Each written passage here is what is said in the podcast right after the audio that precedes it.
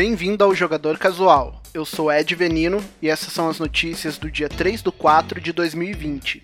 Jogadores entusiastas de um dos maiores games mobile da atualidade, o Free Fire, agora poderão curtir as partidas da NFA, a National Free Fire Association, na plataforma de streaming Buia, da Garena. A liga NFA, pertencente à agência ABCM, irá realizar transmissões de conteúdo sobre o Battle Royale já neste final de semana. Então, nos dias 4 e 5 de abril, será possível acompanhar a rodada decisiva da Liga NFA também na Buia. As partidas finais, que serão seis quedas por dia, começam às 5 da tarde com transmissão pelo canal da NFA na Buia. Além da transmissão da Liga NFA, a agência ABCM, responsável pelo campeonato, também vai produzir conteúdos exclusivos para a Buia, incluindo campeonatos e competições integralmente no ambiente virtual. Outra novidade para os fãs de Free Fire, agora na Twitch, são as parcerias que a plataforma está realizando com diversos criadores de conteúdo do game. A mais recente é com o jogador profissional Bruno Nobru Góes. O atleta fará sua estreia no serviço de streaming hoje, às 19 horas, no canal twitch.tv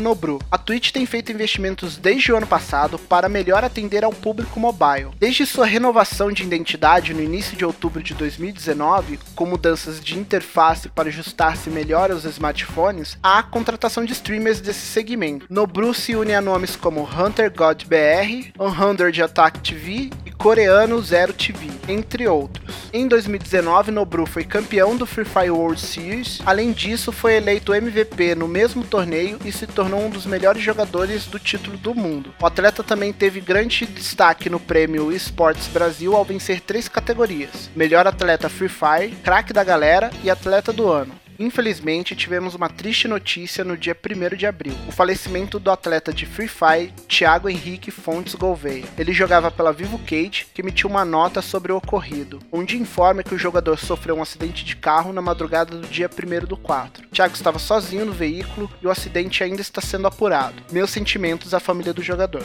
Ainda falando de jogos para smartphone, o game Perfect World Mobile, jogo para as plataformas Android e iOS, receberá uma atualização no dia 8 de abril contendo vários eventos para celebrar a Páscoa, começando com um sistema de rancho que é dividido em quatro componentes diferentes: produção, construção, feng shui e socialização com a comunidade. De acordo com o desenvolvimento do rancho, os jogadores podem produzir plantações e produtos de nível superior, além de serem recompensados com minérios e outros materiais. O modo de jogo Feng Shui pode fortificar os atributos dos jogadores e sua classificação de batalha. Quanto à parte social, a atualização possibilitará que os jogadores criem tribos e indiquem seus líderes. Já o Cubo do Destino pode ser enfrentado pelos jogadores a cada duas semanas, com nove modos de jogos diferentes que testarão os limites de sua habilidade. Os jogadores poderão definir seu próprio caminho pelo evento, sendo possível experimentar cada um dos modos do jogo. Ontem, para PlayStation 4, foi lançado o game My Friend Pedro. Desenvolvido pela Dead Toast e publicado pela Devolver Digital, o jogo já havia desembarcado no PC, Nintendo Switch e Xbox One. Como a própria Devolver define, se trata de um balé violento cheio de balas sobre amizade,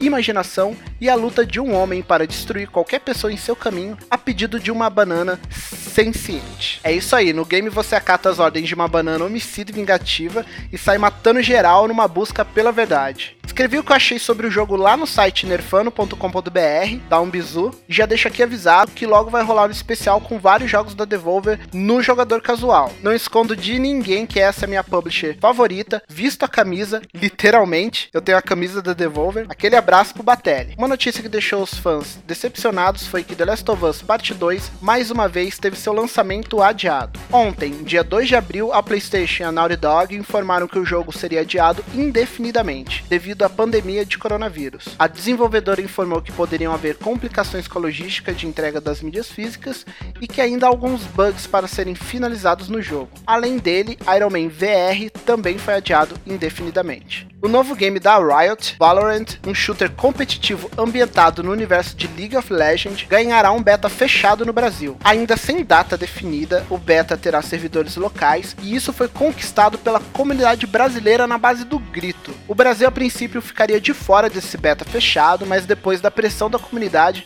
a Riot cedeu e os testes também acontecerão em terras tupiniquins. Antes, só a América do Norte e a Europa teria acesso ao beta. Agora falando um pouco de RPG e literatura, vamos às novidades da nossa parceira, a Jambô. Em meio a essa crise do coronavírus, a Jambô conseguiu a licença para publicar os romances de Dungeons Dragons em versão digital pela primeira vez no Brasil. Até então, a editora detinha apenas a licença para publicação física. Desde 2017 já foram lançados sete títulos: Pátria, Exílio, Refúgio, O Fragmento de Cristal, Legado, A Lenda de Drizzt, Dragões do Crepúsculo do Outono e Dragões da Noite do Inverno, Crônicas de Dragonlance. Agora eles estão trabalhando para converter os livros já publicados para e-book. Se tudo der certo, eles terão o primeiro na semana que vem, para um lançamento em formatos EPUB, MOB e PDF.